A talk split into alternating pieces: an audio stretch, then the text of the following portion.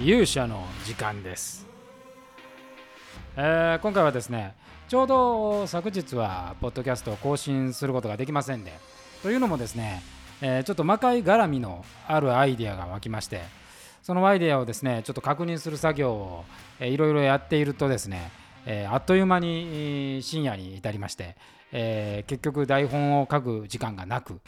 そして、えー、と今朝の朝からですね気合を入れて台本を書こうと思っていたんですけれども朝ちょっとまた不測の事態が起こりましてですね、えーここもあの台本を書く時間がなく、えーさらにですね、えー今日はあの本職の本職のというか、えーもう一つ私のメインの仕事である研修の仕事がございましたんでねリモートワーク研修っていうのをやってましたんで、えーそれで夕方まで、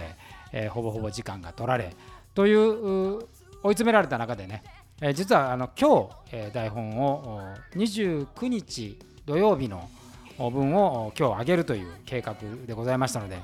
えなんとかこれを達成しなければならないということでですね、え全力を挙げて、え挑みました、えその結果ですよ、えつい先ほど、え22時01分に、え見事第1項を 私、え完成させることができました。ありがとうございます、えーこれねあのー新しい魔界のシリーズっていうことで、えーちょっと今までにないテイストで、台本をチャレンジ。魔界ネオ文庫シリーズというタイトルにしましてですね。ちょっとそのオーディオドラマのちょっと要素を入れながら、えー組み立てるというような形。だから割とこう文学チックなあしっかりね、えーと椅子に座りながらも楽しめるっていうそういう作品を目指して書いて、えーいたんですけども、まあ、思いのほか後半、えー、とピッチ上がりましてですね、えー我ながらいい作品になったというふうに思います。完全にスピンオフということではなくて、えー、と実は前回のその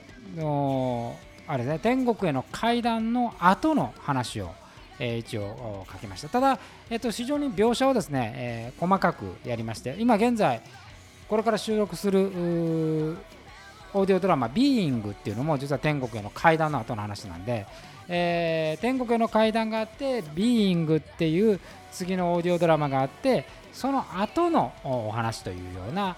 展開になっております、えーただ表現の、ね、方法は全然違う方法を取ったのとまたちょっと別のところからですねとあるところからすごい面白い計画をですねいただきまして、えその企画も盛り込むとですね多少その紫の炎でやったようなことをですね、えアプリを使ってできるかなというようなちょっと割とこう IT チックな仕組みも入れられそうなんで、えそういうのもちょっと念頭に置いて、えやりました。でさらに、ま、半分ぐらいしか客席ないんで、えそれ以外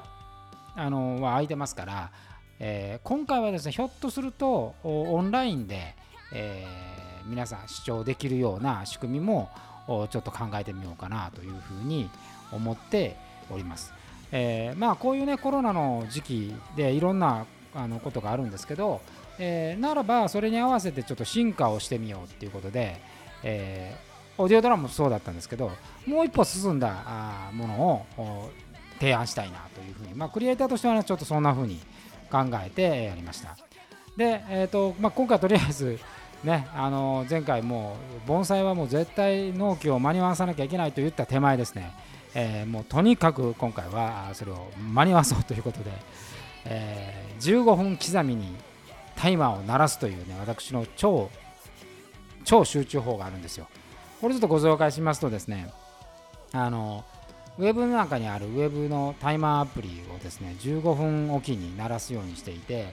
15分おきにこう集中をしていくっていうそういうパターンを行っているんです。でこれをやるとですね意外にこう集中がですね、えー持続できるっていうものが、まあ、ちょっとドーピングみたいなもんですね、えー15分だけ集中しようっていうのをこう何回も繰り返して。で3回ぐらいやる15分15分15分で45分やるとまあ、えー、と5分ぐらいちょっと運動したり、えーコーヒー飲んだりって言ってえー45分ごとに5分ぐらいの休憩を取りながらそれを永遠に繰り返してやるというそういうプログラムで今日はいつもね追い詰められるとやるんですけどとうとう追い詰められたパターンをやりました。今日はね今日はそれでですね4時間半ぐらい、えー、その超集中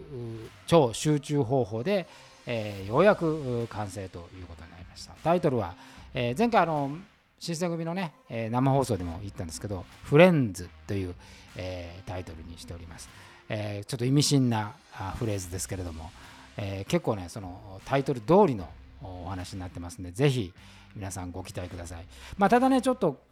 今日またね、えー、感染者が57名ですか、えー、ちょっとね嫌な予感がしておるんですけどもなんとかねこの8月ですからね、えー、この夏暑い時期うまく、えー、乗り切りながら皆さんにこの作品をぜひお届けしたいお届けできなければね、え嵐の死者について私のまた